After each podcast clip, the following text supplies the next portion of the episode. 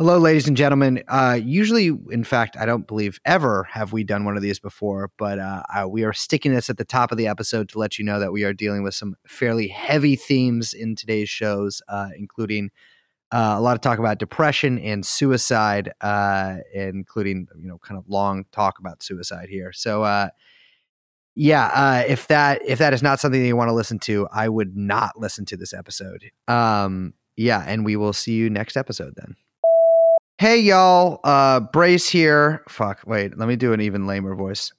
Hey y'all. Yeah, not Bra- possible. hey, hey y'all, Brace here. Uh super excited to bring you a little update on the podcast. Uh we've actually uh the three of us have signed a deal with Saddle Creek Records. Uh don't worry, we're totally remaining independently uh, creative and controlled by ourselves. We are making a few changes though. Uh, the first of which is we will be changing the podcast name to uh, Behind the Veil. And um, also, Liz is contractually obligated to be Screamo now. Now, that's fairly oh open ended, but she does, you can't see this, but she does have a rather angular bangs at this point. You know, Screamo I did. Liz. There was like a moment where I had an asymmetrical haircut. Is that true? Yeah, but it was really cute. It wasn't like crazy angular, like like lightning. Yeah, it wasn't like yeah yeah yeah style. Yeah, yeah oh my god, yeah, this yeah. is like really gonna bring me back. It was like cute where it was it was still long, but then one side was just like shorter than the other, but it looked purposeful. Uh-huh. Uh Anyway, it was a big hit. Furnish me with a photograph. Um, good question. I'd have to dig into the archives. Yeah, well, I mean, that's if you were Electroclash, like I think we should be honest with our. Fans. I was not. Ele- no, no, no, no, no, no. You're no, describing no, no, no. Electroclash. Mm, no, I'm saying it wasn't Electroclash. You're not uh-huh. listening. Uh-huh. I'm not listening, listening, to you. You didn't. No, know. you're talking. You're not listening. this is bullshit. For a second, please. Uh-huh.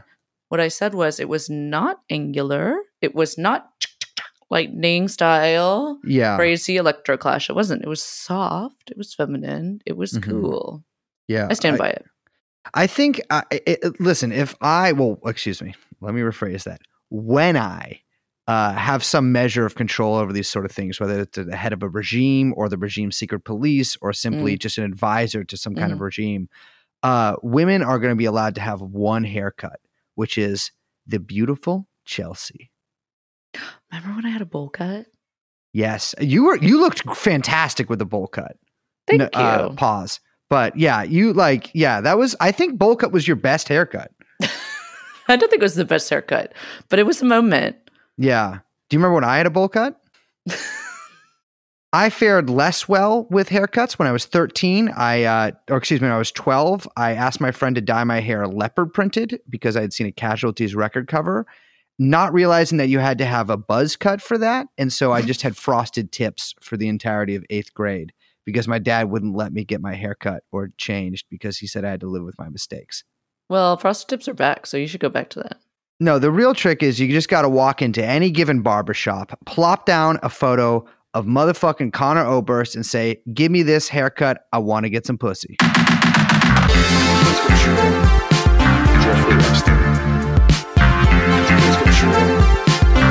Jeffrey Epstein.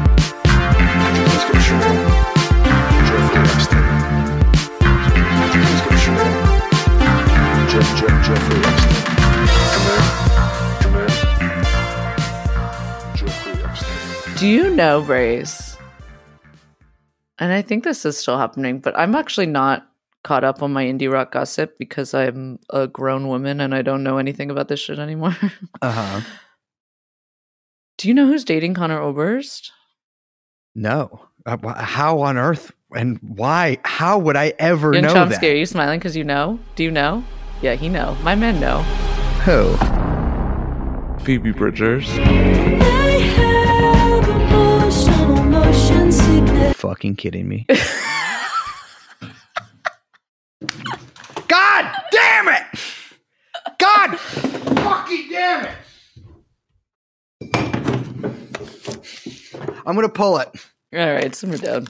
He's like he's seven thousand years old. He's not that old. Yes, he is. I'm looking at right now. It says he's some kind of lich, and he's been actually active. He's lived. He lived in a pyramid for thousands of years. He's, oh my god! Conor Oberst is dating Phoebe. Mm. What the fuck, Phoebes? I Explain think that, this, Yeah, I think that there was like something weird too, where she was like, "Oh, I used to always like him when I was a kid, and now I'm dating him." It's like, oh, that's Cool, cool. So sometimes people are like, "No, I'm not dating the guy from Bright Eyes." Actually, that's totally cool. You can come. Um, Oh my actually, you can actually feature on my record and write some of the songs for me. And then, even though you've never heard any of my songs, and then, that's what Phoebe Bridgers looks like, huh? yeah, yeah, I was surprised too. Actually, Never, it makes sense This is the me. first time I've seen a photo of her. Yeah, yeah. Well, you know, yeah. It's um, a lot of people have called me the male Phoebe Bridgers of podcasting.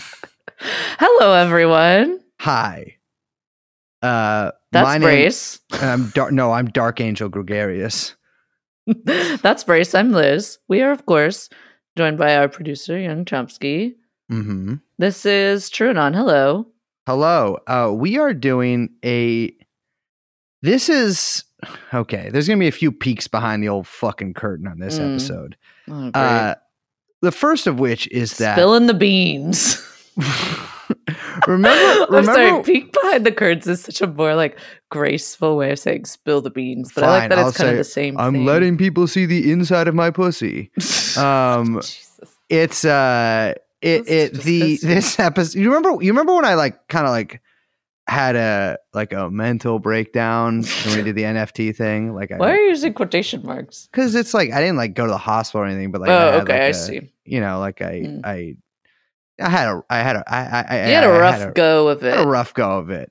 Um, he had a rough go. I had a rough go of the old uh the old NFTs. Well, Couldn't quite wrangle the technology. No. Well, actually, well, I no, no, true. I don't know if I ever said this in the podcast, but I actually ended up selling the NFT, but then I couldn't figure out how to get the money, and then I for like, and then it expired because I also felt too bad Yeah. for for. for No one it, should but buy it that. Did sell, yeah, and so I whoever If bought you it. bought that, you should like not do that. You well, I feel report bad. everybody I do cryp- cryptocurrency transactions with Mm. the FBI, so they probably Yeah, you keep it in your little handwritten ledger. hundred percent. Yeah. Here's a only thing they little can't tip. What? Always keep a ledger. oh, always and handwritten too. Yeah. Yeah, that's important in a big Yeah. old book.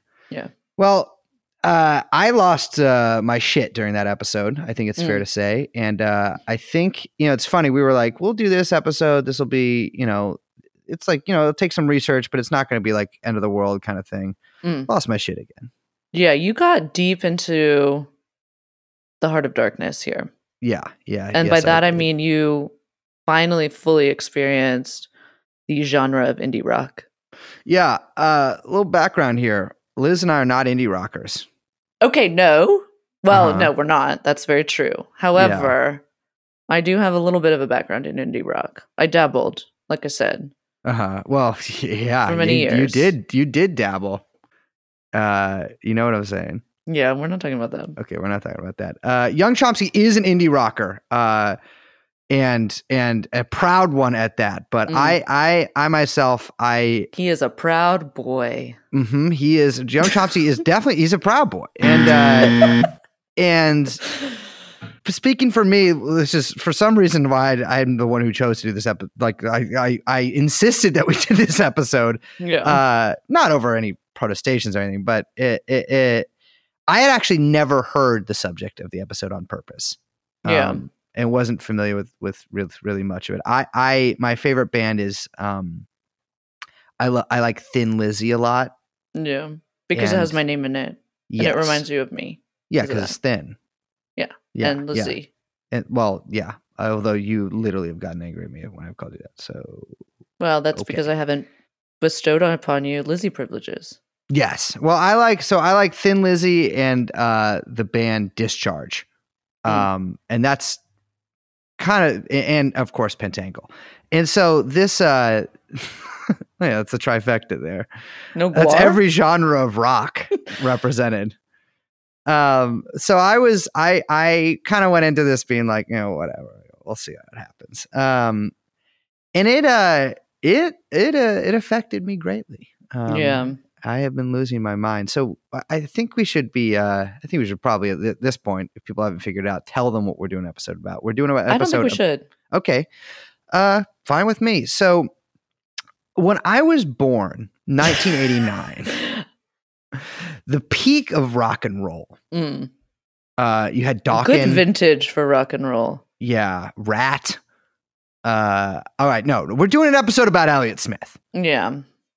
Um, The and suicide is su- mark? suicide, his suicide, Of suicide, the death of Elliott Smith. We're doing an episode about, and I feel like you know a little bit about Elliott Smith's career too. You know, I feel I feel like that would be um Well, yeah, we got a ton of. Here's the thing: we've got a whole contingent of Zoomers that have Mhm. absolutely no idea what we're talking about.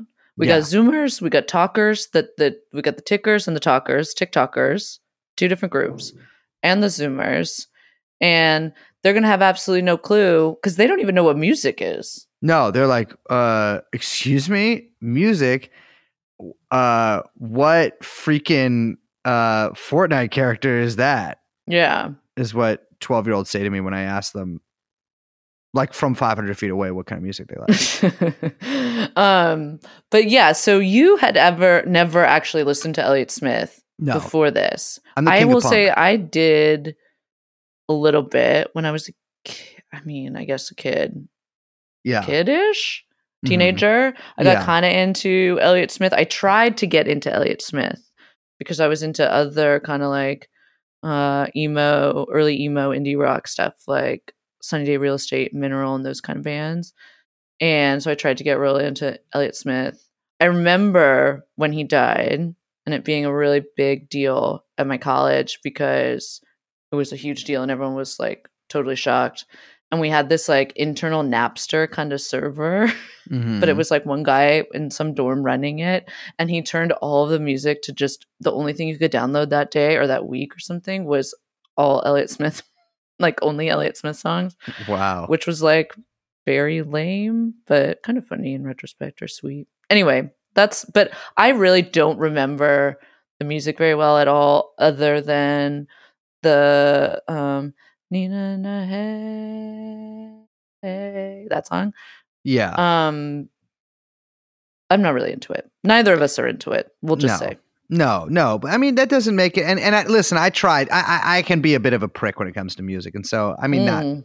like like for instance, really? don't really hate the band the fucking Talking Heads, uh, which everyone gets mad at you for, even when you say the reason you don't like them is because they're funky and goofy, which is literally the two most applicable words to the Talking Heads. Well, gets mad but at you funky and saying it. goofy are cool. So no, rock and roll. I'm be, funky and goofy. no, no, no. Rock and roll is about being cool. Hmm, well, Uh, they're not rock and rollers. That's why. That's and that's my problem. So well, there's eh, other eh, music, yeah. So, anyways, uh, pop music. So getting into Elliott Smith, kind of my um my view of Elliott Smith prior to this was that he was a really sad guy who put out some really sad records and then killed himself. Um which, you know, I think actually is a pretty, you know, fair but kind of back you of the napkin the math there. notes. Yeah. Yeah, yeah, yeah. And that's the end of the episode.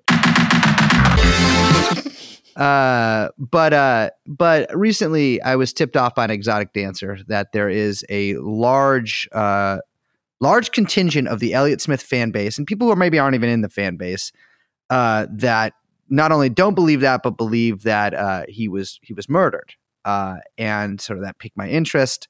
I looked into it a lot but when that will be sort of the later part of the episode. I think now to give people a little background on who elliott smith is uh and this, this stuff is important when we're talking about his death too. So this isn't just background for the sake of background. I know you guys can all just like look up Wikipedia and then read the top part without reading. But you won't parts. get this stuff because it's not from Wikipedia. Bam. Uh, Elliott Smith, and then in the brackets, one was born on. no, I'm just kidding.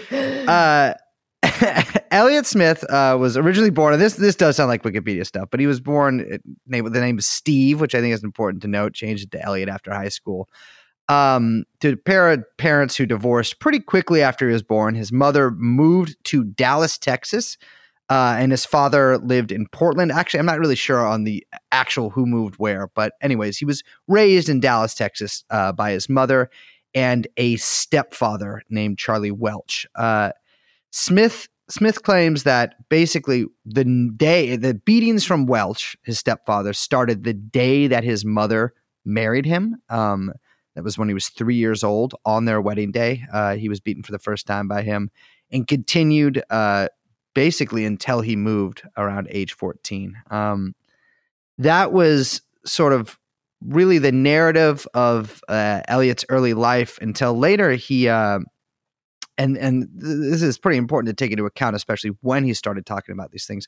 Sort of within the years leading up to his death, and especially I believe within the pr- year prior to his death, he started talking about how his stepfather had molested him, um, and uh, and these were repressed memories. It's funny if you read about it uh, now. It's uh, Liz and I were talking about this earlier. It's all like, I mean, obviously it's all legend. None of this was proven in court, but there's very fuzzy language around it um, because you know there is some serious controversy over what uh, what what repressed memories and the the veracity of them is. Yeah, well, it recently came out that the doctor, um, I don't have it in front of me, so I might get the details on this wrong. So don't quote me on it, which is bad, which is bad to you say when saying you're that into a microphone. recording audio. um, but the doctor who really like uh, pushed the repressed memory kind of theory, um, particularly about, I mean, specifically about child abuse. Uh, it turned out to be himself a child abuser. Yes.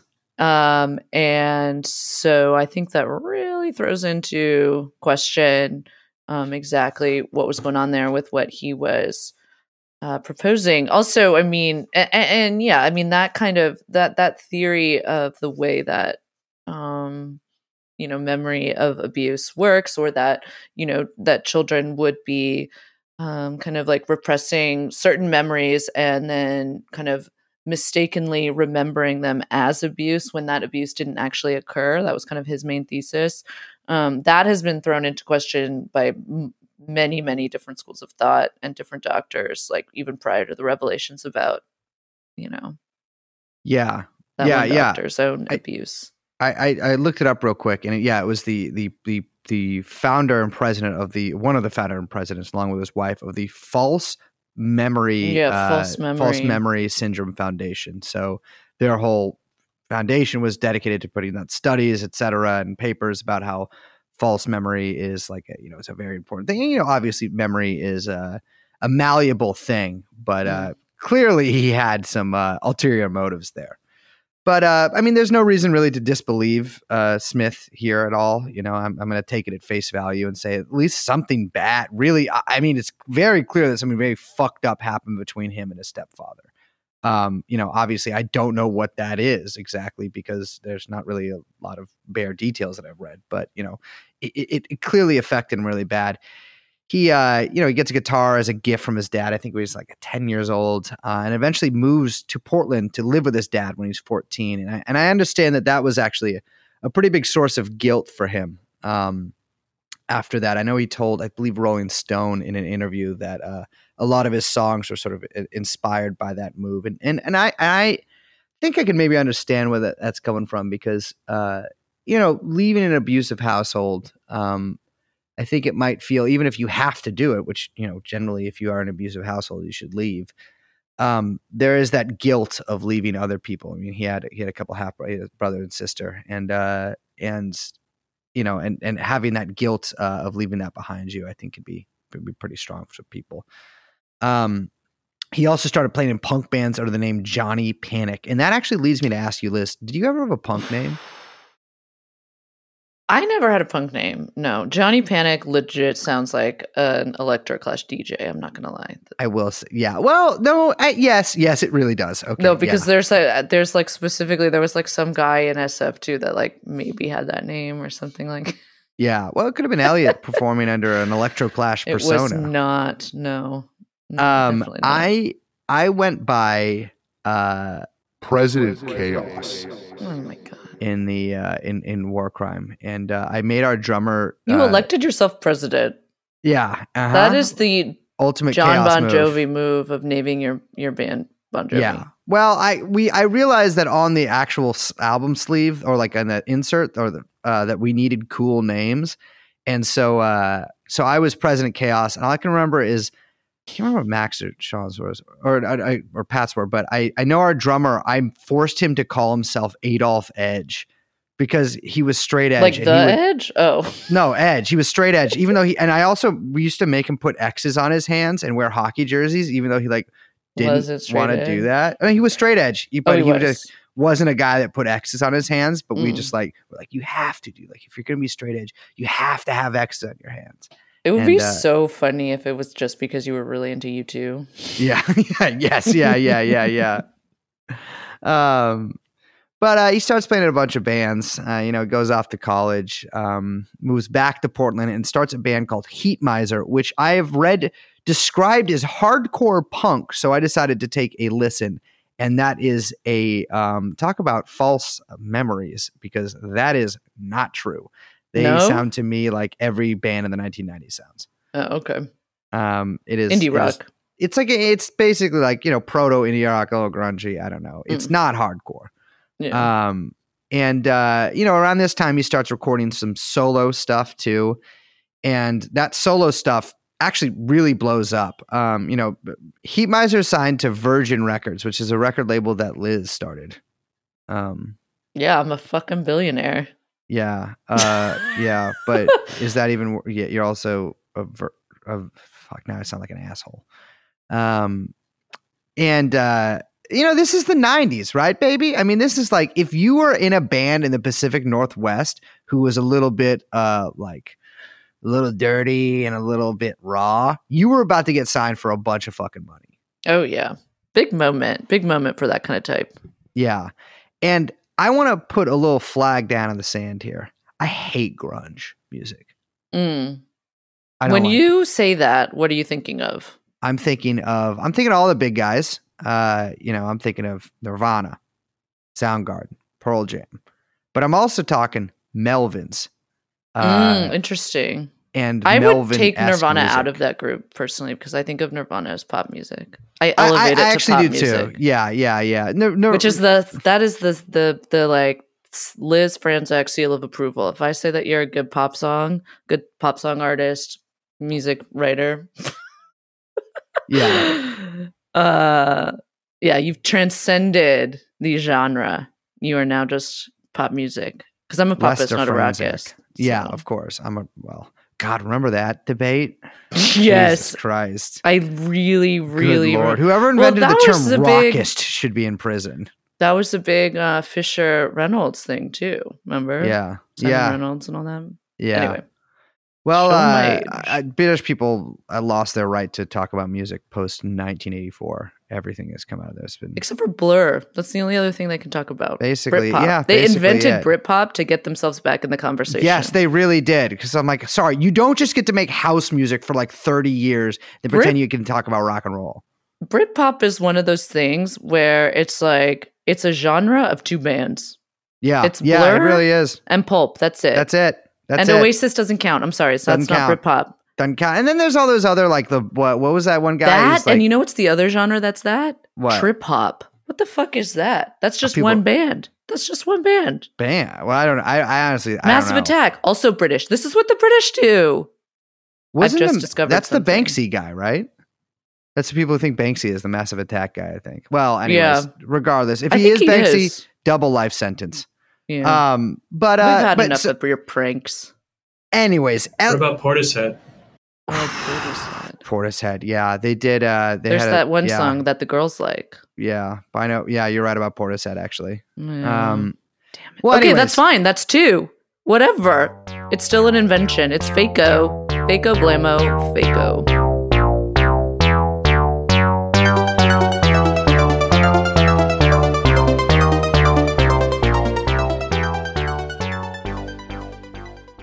Elliott Smith's solo records are very well received, which caused a little bit of friction within the old Heatmiser. Um, the guys seem like they are probably, understandably, you know what? I'll tell you. You're in a band with some guys, the guy immediately starts making solo records. You're like, come on, brother. You know, like save the good songs Yeah. for us.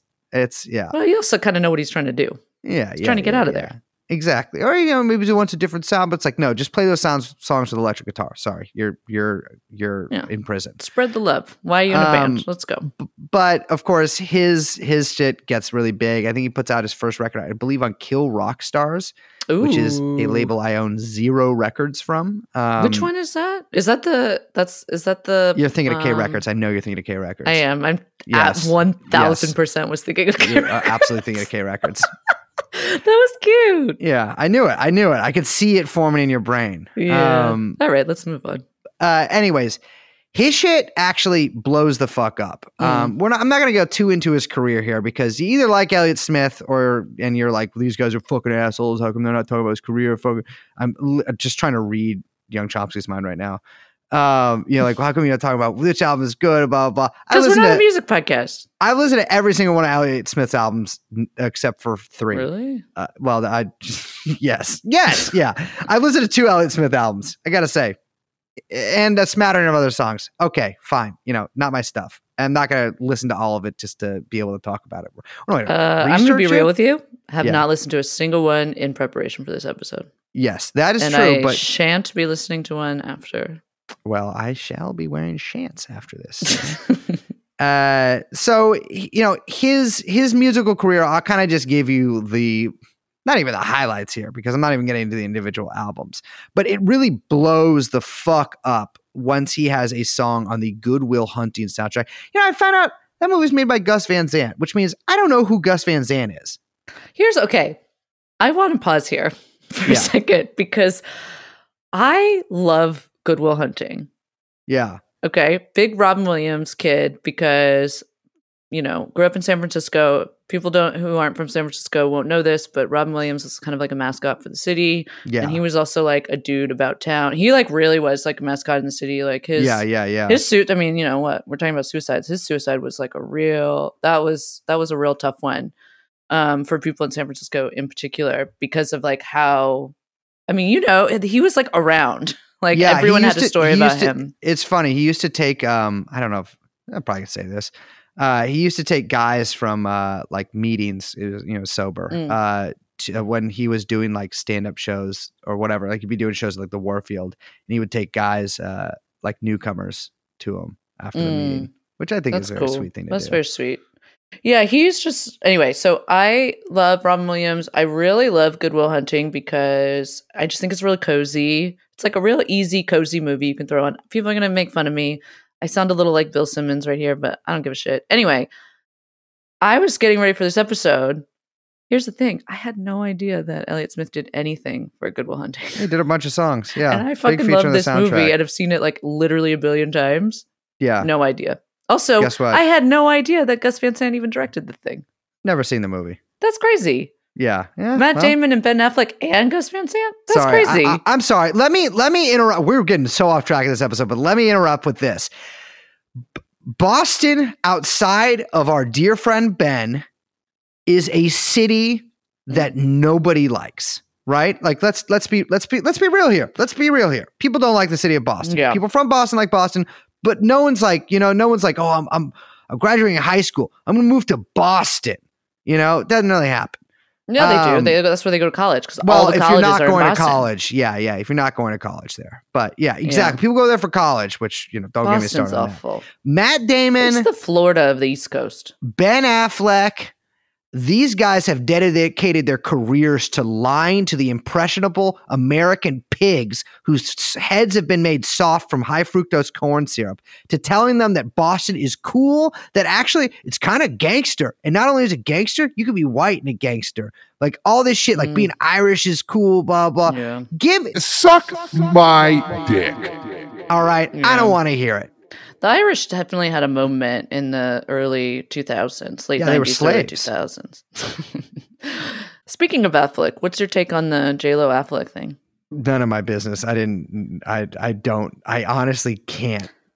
I. Don't I think she know. got ass implants taken out. Yeah. Huh. Yeah. That should be illegal. Once you get them, they're in. That's it. Okay, let's get back Just to it. Sew it up. Uh. Anyways, so this the soundtrack. Big deal. He fucking he's up for I believe a goddamn Academy Award, an Oscar for best song. Yeah, yeah, yeah. Uh, He played at the Oscars. He does. He did. I actually watched that footage. Which, by the way, the footage from that, the top one on YouTube, it looks like someone recorded their TV with a fucking VHS camera. Dog they probably did. Yeah. Well, but yeah, I guess it's. you know, what it's year was this? 96? 98. 98. Yeah, okay, Yeah. come on. He loses out, of course, to "My Heart Will Go On" from the Oh, Titanic soundtrack. Great song. Great song. That's a great Uh, song. Celine Dion, fantastic. He also does, um, you know, he's featured. I think he does most of the soundtrack for the Royal Tenenbaums, but definitely his song "Needle in the Hay," very famous scene in the Royal Tenenbaums. I, I and I, I gotta be, I gotta be honest with you here. I, I know this is probably a widely held, I assume a widely held opinion at this point, but I've held this opinion since I saw the Royal Tenenbaums when it came out. I don't like this Wes Anderson guy. I don't know what he's trying to the do. The guy from Devo did the music for Royal Tenenbaums. Mark Mothersbaugh? Yeah, he probably did. He yeah, does well, all the Wes Anderson music. Never mind. Then uh, he Elliott Smith just did this one song, or maybe Yeah. a couple of songs. There's a lot of Velvet Underground in there too, Yeah. Well. Uh, and Bowie. yeah. All right. all the well, stuff everyone likes. Uh, Lou Reed. Uh, uh, don't get me started on Lou Reed. We could do a whole series on my ta- Yeah. feelings Well, about. thank Lou God we don't have a music podcast. Uh, Google original rapper Lou Reed uh, Japan performance. A rapper with a W, uh, although it's a rap song. Anyways, uh, he puts out a bunch of p- albums that people really flip their shit off of. I mean, he is he is big, and this is sort of the post grunge era, right? Like he is a singer songwriter. This is kind of coming back in vogue. Uh, he puts out an album called Either or. This is one of the ones I listened to, named for a book by Kierkegaard. Yeah, uh, like yeah, very famous book. Yeah, I've read it. It's so good.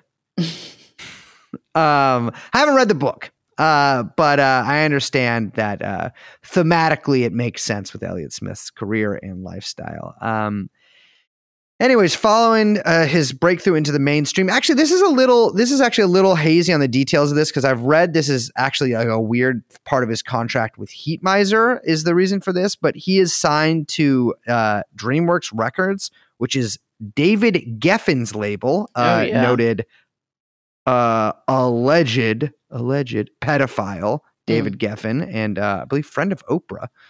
Um, and uh, I, you know, I actually try to kind of look into what the details of his contract might be. Uh, I admit that I gave up after about an hour.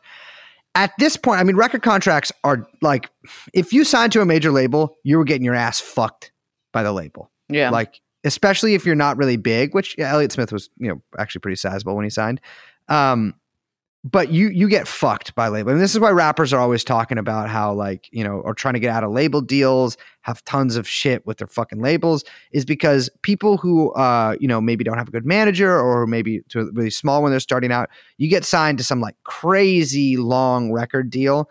And as big as you get you still get fucked over by the labels i mean they'll keep your tapes they'll fucking you know they'll have control of your catalog they'll have control of your output they'll have control over your touring image all that kind of shit and so being on a major label kind of sucks balls although I, I have not seen that many bad stuff about elliott smith's actual time on there um, although it does appear he was trying to get out of it at the end of his life yeah, and this is like you know the fucking late '90s, which is like heyday of bad rep- record label shit. Mhm. now that's why I suggest just go straight to MySpace.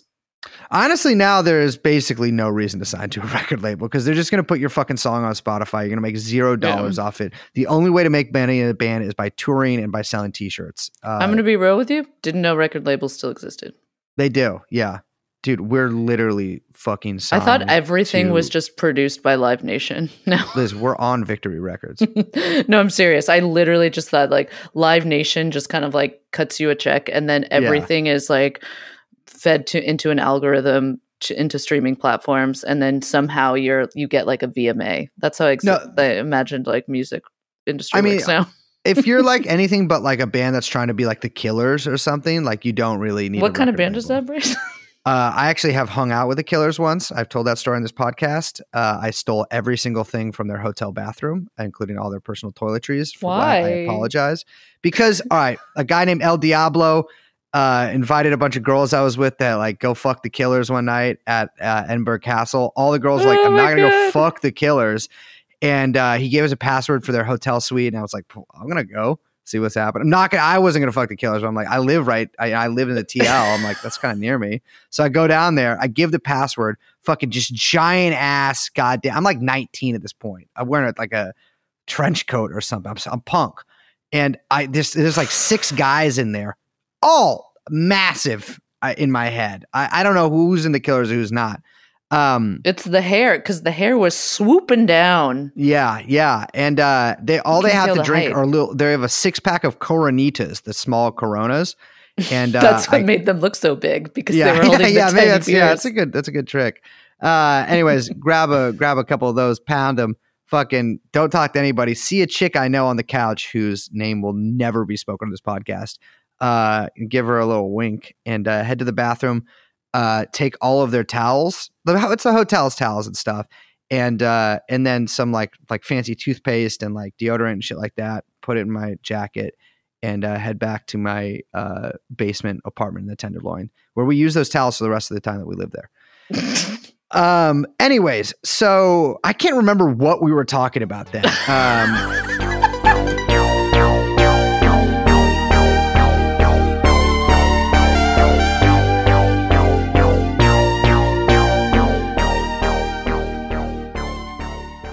That, anyways, I don't have a ton of insight on Elliott Smith's contract uh, with his record label. I do know he was trying to get out of it at the end of his life, um, so I can't imagine it was great. I mean, that's the thing is, even if you have a good record contract, if you want to do something that's out of the bounds of that contract, you still would might want to get the fuck out of it. Um, the thing that you there's a couple things that you really can't escape when you're talking about Elliott Smith, um, and we'll deal with the first of those now, which is drugs. yeah, it's. I'm surprised. It took. It's we're now almost thirty minutes in, and we haven't mentioned the drug use, which is kind Yeah. of crazy. Um, this is a big, big part of his life. Yeah, he was a heavy drinker. Uh, it looks like for the vast majority of his life, um, and uh, also on antidepressants for a lot of that. And uh, drinking and antidepressants, uh, as many of our uh, single male listeners might be devastated to learn, is a pretty bad combo. Uh, in fact, uh, his drinking and drinking on the psych medication got so bad that his friends staged an intervention with him. I think in around 2000, uh, and he got sent to a psych hospital, which he checked himself out of, I believe, a few days after getting there. Um, the uh, that that seems to have been a pretty momentous uh, thing for him. Uh, he really spoke out against it afterwards. I think he even wrote some songs about it. Um, but uh, you know, that's something I've learned from experience is that like inter- interventions and stuff like that, they can they can work, but they can kind of only go so far in just like letting someone know that you love them and that they have a problem, or that you hate them and that they have a problem,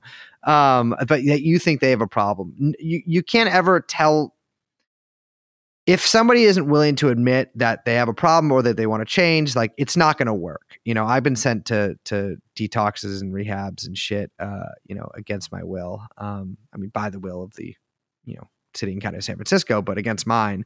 And uh, and that's not going to work. And, and you can have a pretty strange reaction to that, um, which I, I mean, I certainly did. I had an insane amount of um, anger towards that, and it looks like Elliott Smith did too. Um, at one point on a tour in North Carolina, he gets so fucked up and uh, and he hurts himself by jumping off a cliff uh, on Mm. purpose and impaling himself on a tree, uh, which is uh, yeah, I mean that's that's that's probably speaks to the other issue, depression, that we're going to deal with in a sec. Um, anyways, I, again, not sure exactly when he started using heroin. Um, it's I read pretty different, uh, conflicting accounts from uh, from from sources that were close to him, um, but he was definitely using it towards the last few years of his life. Um, he was doing, he says at one point, fifteen hundred dollars a day worth of heroin and crack, which is insane. Like Especially that's nineties dollars. that. That's actually kind of what I was. I've been thinking about that a lot. So dollars. What is that now? I mean, if I remember correctly, a, a gram of, of tar was about sixty dollars when I was using it. Uh, I last used it in 2014. Um, that is, you know, it's not the greatest shit in the world, but you know, it's it was decent stuff that I was getting. Um, you know, I, the only thing that could make sense to me, and I was, and I, I- I could do about three grams a day. I don't know, actually, I could probably do more than that, but um, my my goal was to get three grams a day. Although that was usually I could get like a gram or half a gram because I had no money. Um, but uh, but fifteen hundred dollars a day is insane. Even if he's getting ripped off, that's so much heroin and Yeah. crack. Crack is is- cheaper than heroin. It's like the cheapest thing in the world. You'd be, yeah. ladies and gentlemen, you would be shocked at how cheap crack is. Um, and so And this is know, pre-inflation. pre exactly pre Biden inflation too. um, and I talked to some people uh, who had some personal anecdotes about him earlier today, and you know, some people even quoted higher numbers. Um, I, I, I kind of think it's bullshit. That seems apocryphal to me. Um, but it's it's all just to say that he was doing a lot of drugs. yeah. Um, Mm. I- and- Yeah, I know. He had uh he he is a quote from him from uh from from this magazine Rocket which says uh the last one wasn't specifically about dope referencing a song, but I used dope as a vehicle to talk about dependency and non-self-sufficiency. I could have used love as that vehicle, but that's not where I was.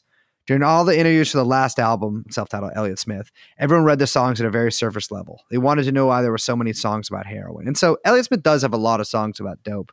But dope, I think, you know, as, as he's saying here, can also be used as a, as a metaphor. Um, and certainly as a metaphor for lack of self control, there are few that come better.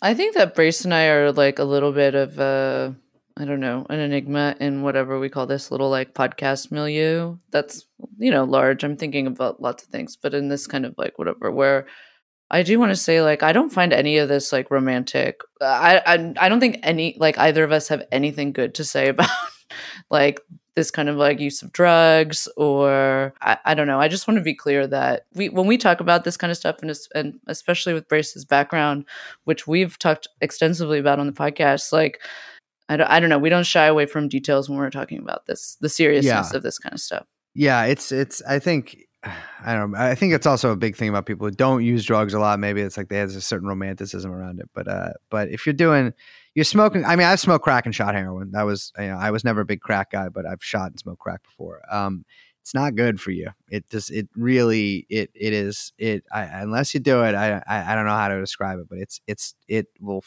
fucking ruin your life and not in a romantic way.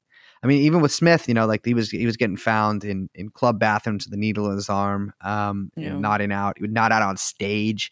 He's walking to the studio wearing a fucking blanket. Uh, but a- anytime you ever see someone walking around wearing a blanket outside of their house and they're like a cozy girl or something, that person is a fucking junkie. Um, that is, I was a I was a blanket wearer myself, and so I can uh, I can I can attest to that. Um, so Elliott Smith did was did not seem to be particularly interested in getting sober. Um, you know, none of his really previous attempts at detox seemed to really work. But uh, sometime in 2002, I think in the summer of 2002, his girlfriend and him, a woman named Valerie, uh, split up, and uh, nothing like a girlfriend dumping you to to uh, you know flip a switch sometimes and, and tell you to check yourself into somewhere. And he does. He um, Or I spent way too or boyfriend exactly. Um, he gets he gets something called what was called the Neurotransmitter Restoration Center in Los Angeles. Mm. Um, and I gotta say, I got very Pynchon doctor vibes from the guy running it. This is Yeah. amino acid therapy, and it's. I talked to. Uh, I actually uh, talked to Hamilton yesterday because I was like, "What the fuck is this?" Like, I've never. I've been to so many detoxes, and they just are like, uh, "Don't you don't uh, here's some Advil." Like, this is this yeah, is strap it, strap in, get ready for the ride. Yes, buy the ticket, take the ride. You know, yeah, Um, totally. but uh, or clonidine that actually works pretty well but uh that's just a blood pressure medication so but this is is amino acid therapy totally unproven non fda approved i mean fda is bullshit but you know what i mean like it's like it basically seems kind of like quack science there's some studies there's a study i read that says it can it can be it has some efficacy to it but if it's paired with wraparound programs and like you can't really that makes you know what if the wraparound program is just really effective it's kind of hard to judge uh via that um, he does quit heroin and crack at this place. I think they also made him quit his psych meds, although by the end of his life he was back on it. He actually doesn't get fully sober until August 2003 when he gives up drinking. Um, and uh, you know, it, it, it's uh, he was when he died. He was actually I think on Suboxone, uh, definitely on Adderall, mirtazapine, and uh, I believe Strattera as well. Which is actually funny. I've been on all of those drugs after rehab. Um, although I've never stayed on any of them. Um, but uh, but you know the mirtazapine there, it's an antidepressant, and that does lead us to our next thing, which is his depression. yeah, he's like uh, very famously the most depressed person in the entire world. Was the most depressed person in the entire world. That was like his like I don't know. I think that's like if you didn't, if you never heard Elliott Smith, but you heard of Elliott Smith, you'd be like, oh, that's the depressed guy. And Yeah. it's funny. Brace and I were talking, and um, the the kind of like his level of depression. The only thing that I think gets close to what I imagine Smith's depression was like is a story by David Foster Wallace, which is a really difficult story to read, called "The Depressed Person." which Mhm. really is like into the heart of darkness in trying to understand like how deep and intense depression is because it is one of those um very difficult especially now in the way that i don't know the way that we you know now everything is called quote unquote mental health and the way that we've sort of kind of i don't know the, there's a certain sort of language very kind of Oh, yeah. sanitized and uh, family friendly language way we talk about um you know a lot of these mental health issues which again. I, I- I don't think that this level of depression kind of qualifies for something that could be solved by an app or you know even um you know just a a script which is is kind of like american way to deal with these things but anyway my point being um that this was like a very very very dark deep level of depression yeah. um, Yeah. something that I do think lends credence to, and at least people's, um, you know, even personal anecdotes about him, um, lends credence to some of the claims about perhaps his childhood. Yeah, yeah, absolutely. Um, I mean, that's the thing is like he has. I mean, there's many songs about heroin. He probably has twice as many about depression. Um, you know, and there's a lot of you know anecdotes about friends having to stay up with him until like 4 a.m. And this is even back in the Portland days, consoling him, telling him not to kill himself. Uh, you know, he had. There's a lot of rumors about him trying to kill himself at different times. I think one person said that they had seen him with a big scar on his chest. Uh, you know, it was mysteriously appeared one day. Uh, I know he, you know, they're talking about impaling himself. Um, he also been threatening DreamWorks, apparently, allegedly been threatening DreamWorks to try to get out of the contract with them uh, by threatening to kill himself. And uh, read a report, who knows if it's true, that he had hung up a noose in his house, you know, sort of as a warning.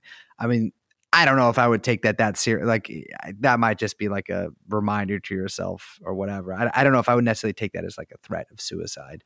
Um, but he's certainly, you know, there are plenty of anecdotes around him telling people he was going to kill himself. Um, also, plenty of anecdotes about telling people that he was not going to kill himself too. Um, want to be clear here. There's, some of his friends came over after he died and were like, he swore he'd never do that.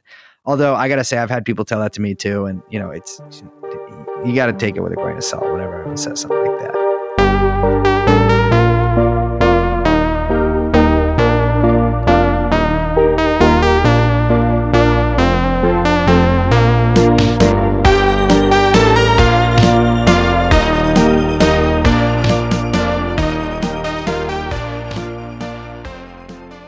And finally, we come, uh, you know, to the to the reason that we're all here, although only partially, uh, to talk about his death.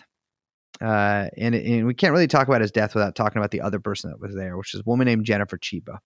Um, she is a licensed uh, child therapist and indie rock musician who was living in LA. Um, I think he met her in '99, although they only started dating about a year before she died, or he died. Um, she had dated Rivers Cuomo. Um, From Weezer, from Weezer, and uh, Harvard graduate Rivers Cuomo. hmm That's the only thing I remember. Everyone getting like feeling like, "Hey, did you know you went to Harvard?" That was a thing everyone always said back then. let me uh, let me make something clear to you, Weezer, if you're listening to this. They're not listening. Well, they might be, and they might be after they hear about this. I know what you've been doing from your official Twitter account. I've seen what you've been doing, and you have to stop doing that. This is real, by the way. This is real, by the way. Yeah. And if you're a girl listening to this, there is a 95% chance that you know what I'm talking about. um, I, they actually they they did a uh, Pew did a research poll of uh, uh, every woman in America last year, and it turns out that uh, just you don't do that things from the official account, brother. That's a bad. That's don't do that. Um, Also, if you are listening, you're too old. Stop Yeah, listening to us. I- you're yeah, too old. that's I, I find your music cloying. Um, although it's better music than many of the bands that we've talked about today. It just is never my thing.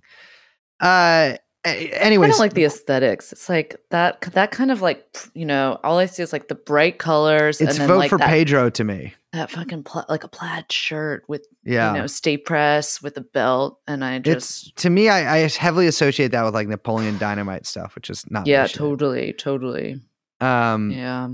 Well, anyway, she did it. She did Twee. Rivers Cuomo. Um, you know, they, there's a long quote I put down here, which I'm not going to read. Uh, you know, it's they, they, but but she she and Cuomo had a pretty, I guess, a torrid romance on and off again. Um, he wrote a bunch of songs about her.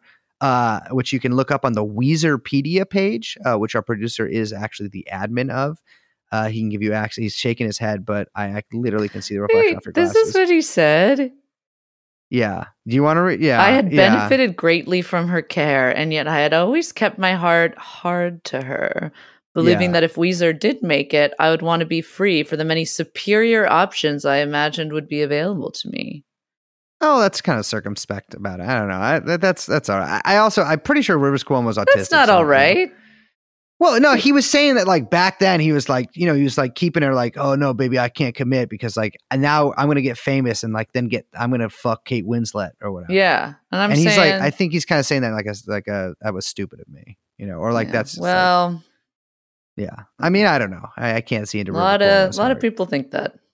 Um, but yeah, they got a they got a bunch of songs uh, about her, uh, and uh, and including a song actually um, uh, about her dealing with the fallout after Elliott Smith's death. And apparently, as of earlier this year, Weezer or Rivers Cuomo is going to release a song, in, uh, excuse me, an album as sort of in the style of and tribute to Elliott Smith. Really? Um, yeah, apparently so. Are they they now? Okay, pause. Yeah. Yeah. They were supposed to go on a boat tour, or did Sorry, they? What? Was there was going to be like a Weezer yacht Uh, sorry. What? tour? What I swear to? God, there was like a Weezer cruise. Young Chomsky, you know what she's talking about? No. Oh, oh Yes. Are you See? talking about like those Weezer rock cruise. cruises that were big? No. Uh, yeah, actually, I met my first wife on the Weezer cruise. Dude, this is real. The Weezer Yeah. cruise was an event where Weezer sailed on the Carnival Destiny from Miami to the island Cozumel off the coast of Mexico. Uh, See? Yeah, I know. I remember when when cruise shit oh my god, they really did big. it with They're always having. Dinosaur Jr. That's so sad. My boy, I think my boy Graham is in that band now. Um, Rincon saw Robo from Black Flag's dick on a cruise ship in the uh in, in Why near was he on a cruise ship? because for It some is reason. so Rincon to th- even was- be on a cruise ship. well, no, they were playing with the Misfits, and Robo from Black Flag is in the Misfits now. But Oh uh, apparently, Robo is a huge dick. Um, but uh, anyways, so Chiba and Smith got together like about a year before he died. I mean, he had apparently been pursuing her or something, or wanted to be friends with her um, before. At least they, they they knew each other pretty well. Uh, she was in a band called Happy Ending, which very 2003 band name. Um, also, a very 2003 bar in New York.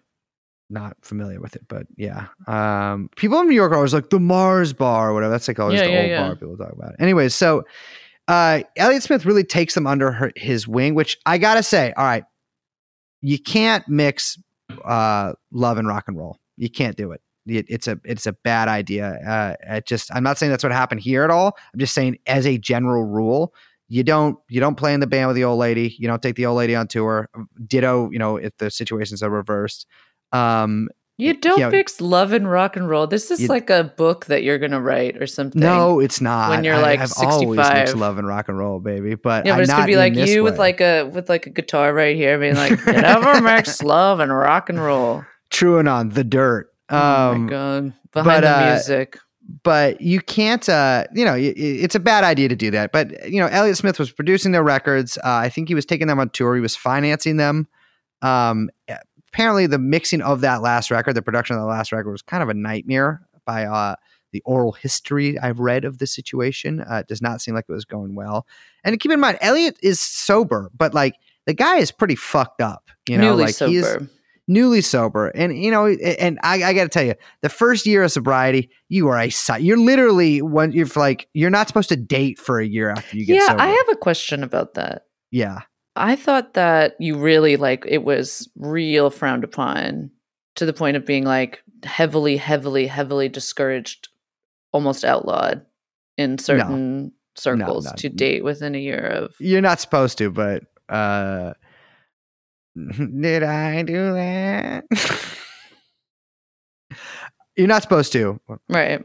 You're not supposed to, but uh But people But do. you you do. You do. And you People know, do. People do. I you yeah, I- yeah, yeah, people do. Um and you know, it's you can still and also everyone's like you're not supposed to date, but you can still have sex, which is literally technically true. Um but you know, it's it, and the reason that behind that, the logic behind that, I mean it's not like official rule or anything, but it's because a lot of time you are fucking crazy Yeah, totally. in that year.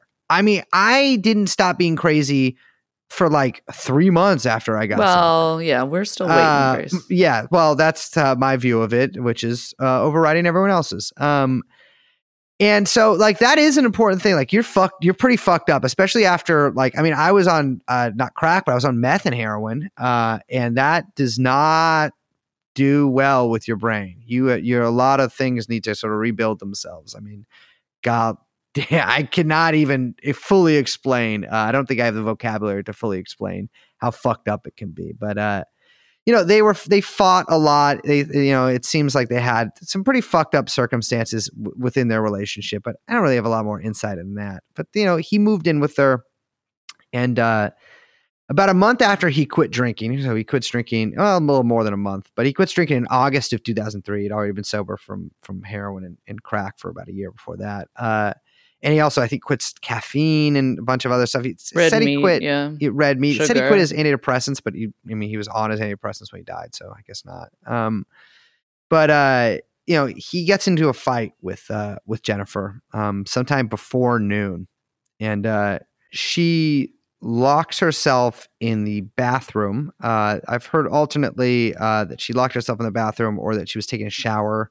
After she emerges, uh, after about five to ten minutes, she sees him with a uh, a knife sticking out of his chest uh, and gasping for air. She runs over and uh, and and this is this is this is the sort of the, the the official story of it. And she she runs over and pulls the knife out of his chest and uh, and calls the police, calls the ambulance. Uh, they come and at about 120, um, so you know a little while after, he is pronounced dead. About 20 minutes after getting to the hospital. So we should we do have to pause here, as I love to say, because Mm-hmm. this is the you know this event is what people have obviously really um, clung to. You we mentioned at the top of the episode that like you know there's a lot of like suicide question Yeah. mark. A lot of people who think it's maybe not, maybe something more nefarious. Um, there are podcasts, other podcasts devoted to this. There are whole websites devoted to this. There are Mhm. people, um, you know, Reddit forums or what is it called? Subreddits devoted to it. And also, I will say, a lot of Redditors out there, uh, as I was I was looking at them, a lot of Redditors out there um, dedicated to uh, let's say attacking some of the people saying some theories versus other anyway what i'm saying is it's very Yeah. contentious Yeah. um and a lot of people who are familiar with this story have a lot of opinions very strong opinions mm-hmm. um because basically it is and this is one of the f- num well there's a couple weird things here but we'll start with one one it is nearly impossible very unheard of rarely ever happens because it's nearly impossible to stab yourself in the heart Yeah, that's sort of the elephant in the room here, right? Is that um, I'm sure many people out there are familiar with you know people killing themselves with knives, and usually the way that you do it is you cut your wrists. Uh, I mean, obviously, you know, in the heat of the moment or whatever, it takes a second to die from cutting yourself in the wrist. Uh, you know, you you got to bleed out that way. Uh, presumably, stabbing yourself in the heart would ta- make you know make it a lot quicker because you're stopping your heart there, uh, and uh, it you know it does make sense to me. I do I do want to say that like I think part of the reason it's so jarring is because a it's such an unheard of way to kill yourself, and I try to look up statistics about this. You know, Justice for Elliott Smith website has a lot of statistics. I try to look up other statistics. I ask some people who are doctors. I mean, it is like a vanishingly rare way to kill yourself. yeah because your body like will not let you do it that's the thing Yeah. like this is something that people really you know um Don't Like- try this because we're saying that. Yeah, don't. Oh my God, yes. Don't try and. We might need to, depending on where this episode goes, we might actually need to put something at the top of the episode about that. But, um, you know, we, no, seriously, like your body will stop you because there's a reflex. Like y- you, it's incredibly difficult to stab yourself in the heart to the Yeah. point where when I was reading about it, I was like, okay, maybe there's something in the toxicology that would explain how someone could have could be hopped up either on so much adrenaline or something man-made that would allow them to kind of bypass those natural kind of reflexes that would stop like that will stop you from actually doing something like that like your body will stop you from doing that Yeah, yeah. so it's yeah, it's yeah. really really difficult well. There's also the actual pain too. Yeah, of course. Which brings us to the second part, which is a little funny, which is you would expect because it's so difficult to do something like he did, um, that there would be more hesitation wounds than there are. And Yeah. there aren't. Yeah, the pathologist noted in the report that there's there there are there are no hesitation wounds. Yeah. Um, which again is extremely unheard of. Yeah, and, and and and there are he does have a couple of other cuts on him. He has one on his bicep about where you would have uh, like a actually do literally have a heart tattoo with an arrow through it uh, on my bicep. It does not say mom; it says women. But where you would have that tattoo, or where I have this tattoo, uh, there's a there's a cut there, and then there's a cut on sort of the. Uh, I don't know if any of you guys were ever taught if you had a headache when you're a kid to get your pressure point on your thumb. You know, t- you guys ever taught that? no. what is, really? what is it? What Liz, if you ever get a headache, Yeah. put your finger out like that. So extend your sort of your thumb outwards, make an L, and uh, and then press in the uh, sort of the webbing of your um between your thumb and your your index finger. Really? And that uh, works? yeah, it's, yeah, it's supposed to. It's, it's a pressure point, so it's supposed to like calm Hmm. you down. I mean, I was always taught to do that. It was also to kind of make you calm. Um, The but uh, but he has on the on the palm part of that he has a cut and i gotta say so i mean you know if your heart is about you know a little he got stabbed a little under his left nipple uh, or like his left breast and uh, if you were trying to uh trying to defend yourself from that i mean that is i mean try to do it right now. It, you know that's like where you would get stabbed in, in your arm probably or on your hand. But it's it's you know it it it it's also like that is also conjecture right? Like we don't know that. I i, I don't know what could have caused those cuts. Um but but i think that is a pretty big thing that like a lot of people really you know raise including me raise their eyebrows at right Yeah, Like- totally. I mean, I think it's a really, you know, that's what people say. They're like, oh, those are defensive wounds. And I actually believe in the autopsy report, they refer to them as such. Um, one thing I was like trying to like kind of like, you know, little both sides, do, do, do, crossfire both sides in my head. One Mhm. Liz, one side, other Liz, other side, two Liz's. Mhm. Um, my nightmare and I and I was thinking, oh, okay, if he was trying to do it, then maybe that was the hesitation, right? That was like, you know, because like we're saying, I this is not a video, so you guys can't see what I'm doing. I'm like literally trying to i can Kind of, like, i can film it with my phone if you want no. but um, you know, like I said, your body will kind of like cower a little bit or react, kind of like close in as the- Yeah. as that motion is happening. And it could have been that, you know, the uh, you know, adrenaline pumping plus the kind of um, you know, just like fear and knee jerk reaction of your body that you would then Yeah. miss and hit your your shoulder and your bicep. I could see that happening. Yeah, no, absolutely. I mean, the two the deal with the two actual stabs into his heart are, you know, the first one. Uh, I mean, they're not sure exactly which came which, but it's pretty clear. I mean, they, they for the purpose of the report, they refer to them as like number one and number two, but it's pretty clear that, you know, which which was probably first. Uh, he stabs himself about two inches in uh, and uh, collapses along, and then, or you know, that's the second time the knife goes really far in and actually goes through his heart, and in fact, cle- kind of cleaves his heart in two and gets to the back of it about five to seven inches in, which is a lot. I mean, that's that's that is a lot of in in of knife to be in your to be in your chest. Um, you know, the first one they refer to it as a possibly fatal wound. I think they just have to. In fact, I know they just have to say that because it is technically you could die from that. You know, you collapsed lung. Uh, the second one is almost assuredly fatal. I mean, he he he severed a bunch of shit in there. You know, it's the heart does not like to be stabbed uh, all the way through. Um, and uh, you know, he didn't die right away. They did rush him to the hospital, um, but tried to perform surgery on him, but it it, it really it didn't work. Um, so the pathologist in the uh, in the report that's out, which which we we can link to in the, the description, but um, it uh, I think it's a woman that that actually that actually did the autopsy. Uh, says that actually they can't rule it one way or the other. They can't rule it suicide or murder. Um, and actually, in fact, I believe the case is still open because of that. Um, there's a, you know, there's naturally, very under understandably, this spawned a lot of, let's say, competing. I want to say conspiracy theories, but competing theories about um, the actual sort of circumstances surrounding elliott Smith's death.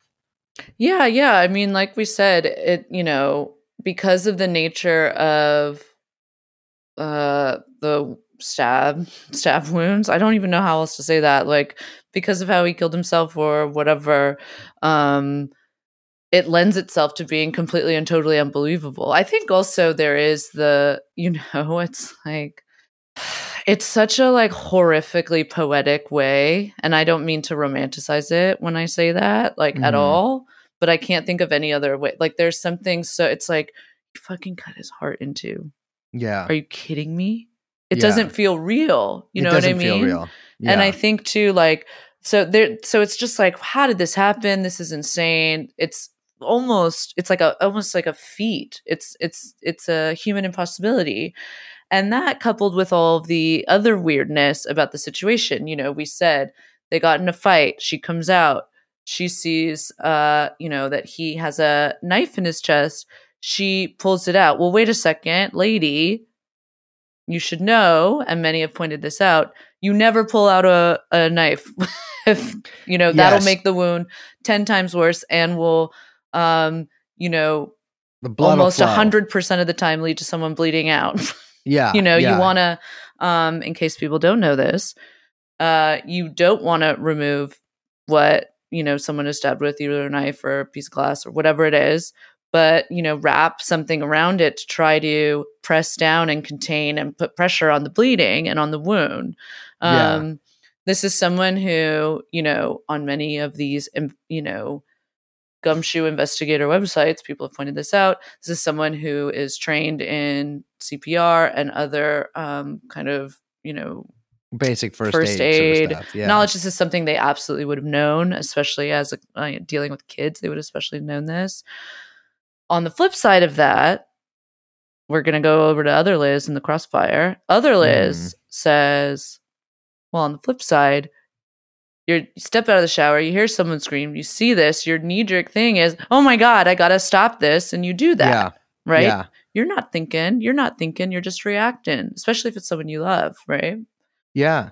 So, yeah. I, I mean, I think, I think that's everybody can probably understand that. Like, it's like, that, that the thing it's really easy to be like well she should have known better but like i've seen people in situations forget stuff like this or especially I, have never seen a situation like this. I want to be clear about that. I, mean, I don't think anyone yeah exactly. Um but but but i mean it, it totally makes sense to be like oh my god the person i love has a knife in their heart. I gotta get the knife out. And so I agree with you that there's really like there's these two sort of like these two Liz's there um, that that are saying these different things, and you know, both of them are basically uh, plausible. I want to say that. Like, I'm not gonna I'm not gonna weight them there, but but they're they're they're perfectly plausible. I I think an, another thing, big thing is just like the fact that it's like a stabbing too. And again, I know we've already talked about this, but like that that I think is like a stabbing is usually an offensive sort of thing that you do, you know, rather than a, um, a, a way that you harm yourself. I mean, people cut themselves usually; they don't necessarily stab themselves, or they usually don't stab themselves. And like the fact that it happened at like noon is really unusual. Although you can't really read too much into that because people do, especially if they're, you know, newly sober, might not be sleeping so much. Um, but yeah, I mean, it's it's there's also just like you know, she also she she didn't talk to the cops, you know, when they came. Um, Yeah, she And- refused to talk to detectives. Yes, which you know, it's it's in most murder cases when it's usually a family member or usually a loved one. Like most murder cases like this, you know what I mean? It's like it, it- it's if you were just looking at the bare facts of this and you're a cop, you're like, well, she probably did. Mm. You know what I mean? Like it's that's that's. I mean, But- even more so if they're there. Other Liz, now it's time for Mhm. Other Liz. Other Liz says, but also, then how come they didn't, you know, include her as a suspect? They didn't really like try to question her that hard. They kind of like were like, okay, you know what I mean? Like Yeah, they sat yeah. down with her. They did sit down with her at the kitchen table because that's when she's talking to them as he's being rushed to the hospital. Yeah, And that's when she says, "Oh my god!" and she sees a post-it note. Like as she's talking to the, you know, the cops on arrivals she finds a post-it note and it says, "I'm so sorry, love, Elliot. God forgive me." And it was like on a little post-it note. She hadn't seen it since, you know, she hadn't seen it up until that point. Um, and they didn't note anything weird about talking to her, you know. yeah. Um, they had his diary. I'm sure they matched the handwriting up. Yeah. would be a pretty obvious first thing to do. there's a little bit of a um you know a lot of people point to which is a bit of an urban legend although true but then became kind of an urban legend uh the coroner uh misspelled elliot in the coroner's report um Yeah. with one t where elliott smith spelled his name with two t's um and so many people used that as proof that the the suicide note was written by someone else because they're like, look, and they misspelled his name, which also is like, Yeah, okay, but that makes no his sense. girlfriend Why would, would? know how to spell his name. Yeah, totally. That's not like something you forget Yeah, yeah, or wouldn't know. Ooh. Yeah. Anyway. especially people. I gotta be honest. People with like some of those names that you can spell a bunch of different ways, like Liz or whatever, get super pissed if You you, spell know, it. First of all, Right. like Elliot, they're really and Liz. There's really only Mhm. one way to spell it. No Yeah, one spells. Elliot with two T's. I'm just gonna say. Yeah, Yeah, that it's is a Elliot little weird, Smith. Yeah. Well, it's he named it himself, so um, Yeah.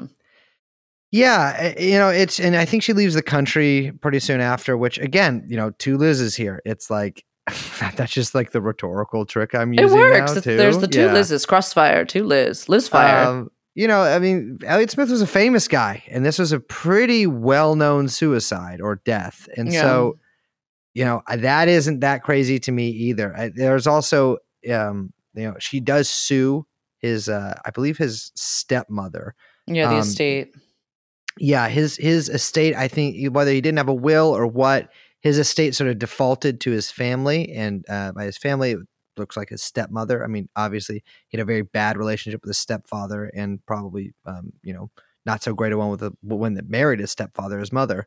Um, and so he did sue her for I think a million dollars. I gotta say, the lawsuit, not a not a great look. Um, you know, it is. I- get but on another hand, too, it's like I also get being like, well, fuck, you know, he said he was going to take care of me forever, which okay, you know, after dating her for a year, I don't know, but uh, he says he's going to take care of me forever, like, you know, that that's basically what it says. Um, you know, I was his cleaner, I was his cooker, I was his talent manager, you know, booker, and all this stuff. Like, she wanted to get, I believe, a million dollars, then fifteen percent of royalties um, uh, from from certain releases after that. Uh that had to be amended a bunch of different times um or i think at least i think twice it had to be amended. Uh i believe it didn't really go anywhere. She also didn't they didn't settle or anything uh, out of court so i think it was kind of a not really going to go anywhere. She also sues the uh the stepmother's lawyers and um i've read that lawsuit she accuses them and the stepmother of saying that she killed elliott smith um, you know, it becomes this whole litigious mess. You know, she Mm. she she she tries to get a tries to get a piece of it. And that, that I, I'll be honest with you, whenever people like this die, there are a lot of really sticky things that come up with that, right? Yeah. Especially if you weren't married. Um, and uh, and even too, like his his sort of posthumous last album, you know, his stepmother and you know and and you know people she gathered around her, they chose the tracks for that. Like you gotta there's a really weird i don't know there's a lot of uh complexities to releasing uh, a creative product that someone's made i shouldn't say that it's art that someone's made um after they die because they don't have any input on it in it you know Mm-hmm. uh and so you know these songs were like produced and remastered by people that like the stepmom chose and like it it and the, the actual you know there were some pretty important songs including some songs that appeared to sort of implicate his stepfather that were excised from the album um and so you know that that that does lead to some pretty uh weird places and i think it, you know part of the lawsuit has to deal with that too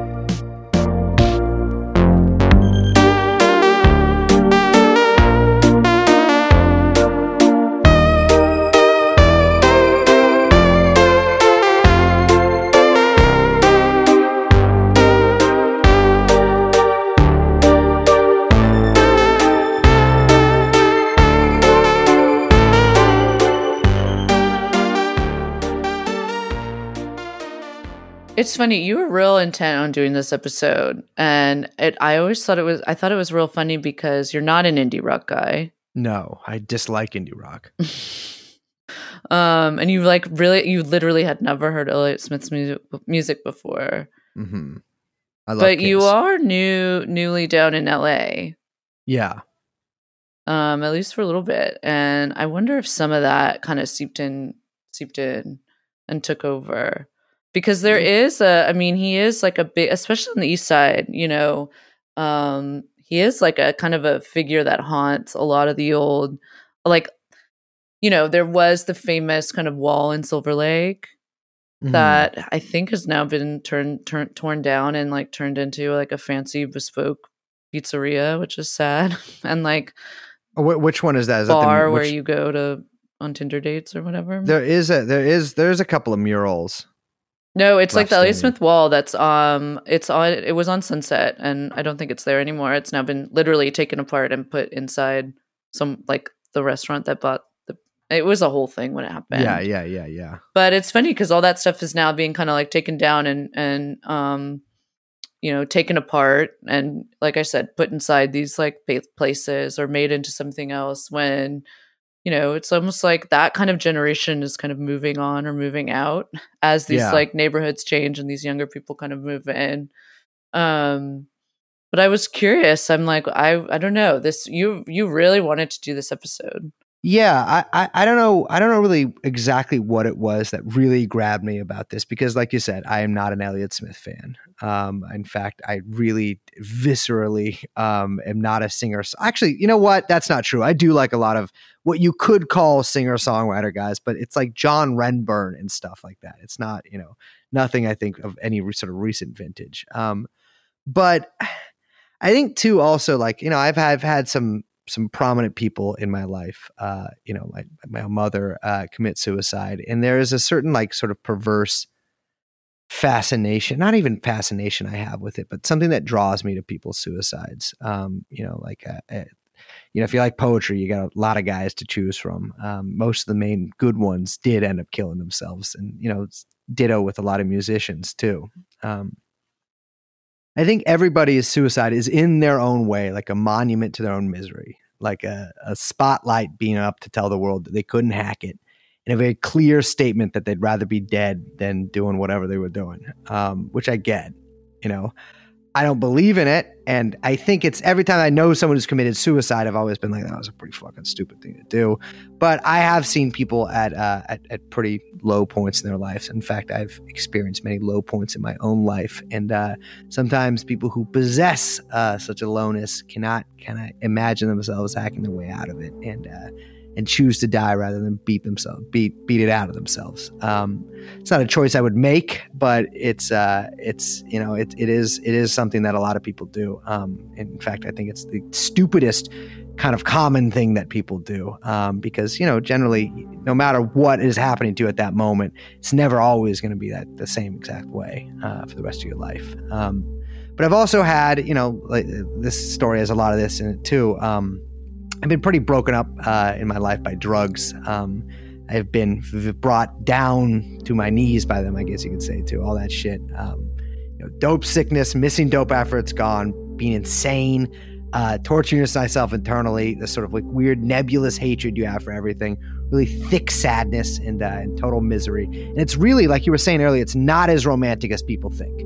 Uh, in fact, when you're in it, it's not romantic whatsoever. Uh, it, it, it, it is nothing like you know the Lou Reed songs or the fucking uh, William Burroughs books or anything like that. Like it is, it is, it is horrible. Um, and I and I think I can see how breaking that spell of misery uh, with with what melodramatic types like like Elliott Smith would consider the ultimate romantic act, which is literally piercing his own heart, could at least cap off a lifetime of pain with a little bit of poetry like we were saying earlier too death is not usually poetic and it doesn't really matter what your intentions or your methods are. Um, if it was you probably would not shit and piss yourself when you die. And i think that image too of like shitting and pissing yourself uh, you know matters too because that is something that that happens when you die and you are gone. You're out of there. You don't have to deal with it whatsoever but everybody else or at least the person around you has to clean that up, and I think too is that when you do a podcast like the podcast that we are doing right now, and I didn't, I'm sorry, I, I apologize if this is getting a little meta for people. Um, everybody really wants you to have a clear narrative, and they want you to sum up what you think or what you've read, and put a little bow on it, and have it done with, cooked out of it. You know, an hour, sum it all up, maybe a couple episodes, who knows. Um, and I get that. That is also what I want. That's what we want. It makes a good fucking narrative. It makes a good podcast episode. I think more than anybody that the three of us probably want that too. And so when I started looking into this, uh, I figured, look, she did it. It's plain. You know, Jennifer Chiba's guilty. This will make a good episode. And like I was saying, I fully believe that for a little bit.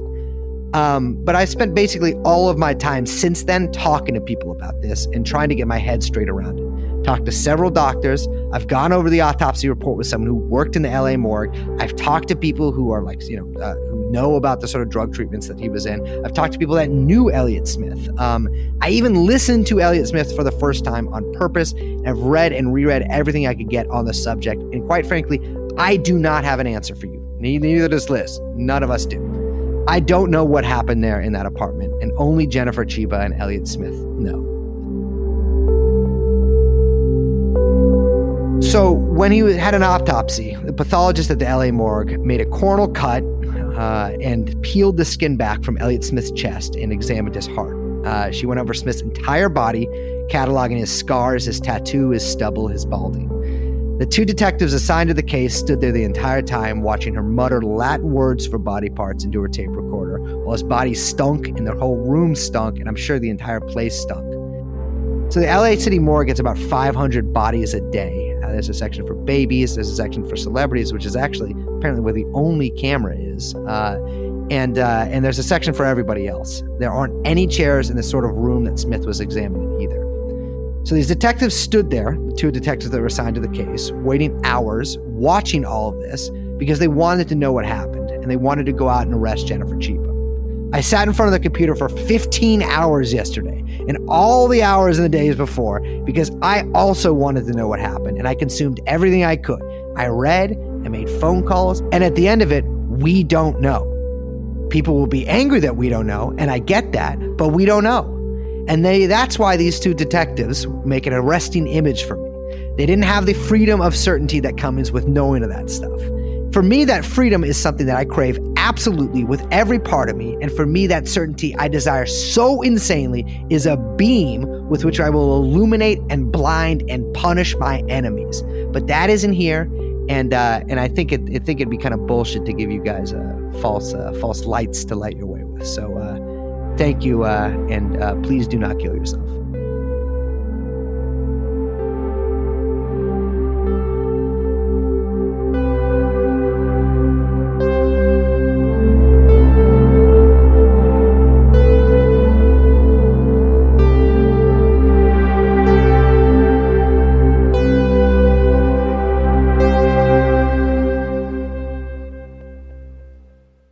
I'm really excited for our next uh, series, which is going to be on how good Kiss is. and even Ace Frehley's solo work, including especially Frehley's Comet, is fantastic and should rank up with anything else in the Kiss canon. Do you like ABBA? Uh, yeah, I like ABBA, all right. Yeah. Okay. I get I- you my- then. I can understand Yeah. why you like Kiss if you like ABBA. Yeah, I like pop music. Yeah, yeah, yeah. That's a thing, and I like a good pop song. Um, I just don't like Kiss. I just think they're kind of grossy. uh, no, then I mean, no, I it's like the it's face. like I really don't like the tongue. Obviously, I oh well, you're probably the first lady in history to say that about Gene because uh, people love it. A uh, little side note here. Yeah, um, just keep your eyes closed. Peter Criss from Kiss. Uh, once Wait, once Chris a guy. from Kiss? I listen. He's the worst member. Everybody knows it. It's the cat guy. Just Anyways. himself. Oh, he was the cat guy. At one point, there was a guy, I think in the 90s, doing the talk Peter show circuit in LA, being like, I'm Peter Criss. I live under a bridge in Los Angeles because I don't have any money anymore. But it was just a guy pretending to be Peter Criss, uh, be a Mm. homeless Peter Criss. Uh, Mm. and he eventually had to come out and be like, I live in like a mansion in Iowa. Do you think how many times do you think he was like, but what if we called the band Criss? Yeah. Oh, I'm sure. Yeah. I Uh, bet he made that joke a lot. Also has the worst solo records out of any of them. Um, I always, yeah. I always kind of felt bad for the cat guy. you you should. He's a piece of shit. Anyways. I'm Liz. I'm Brace. We are joined, of course, by producer Young Chomsky. The podcast is TrueAnon, and we will see you next time.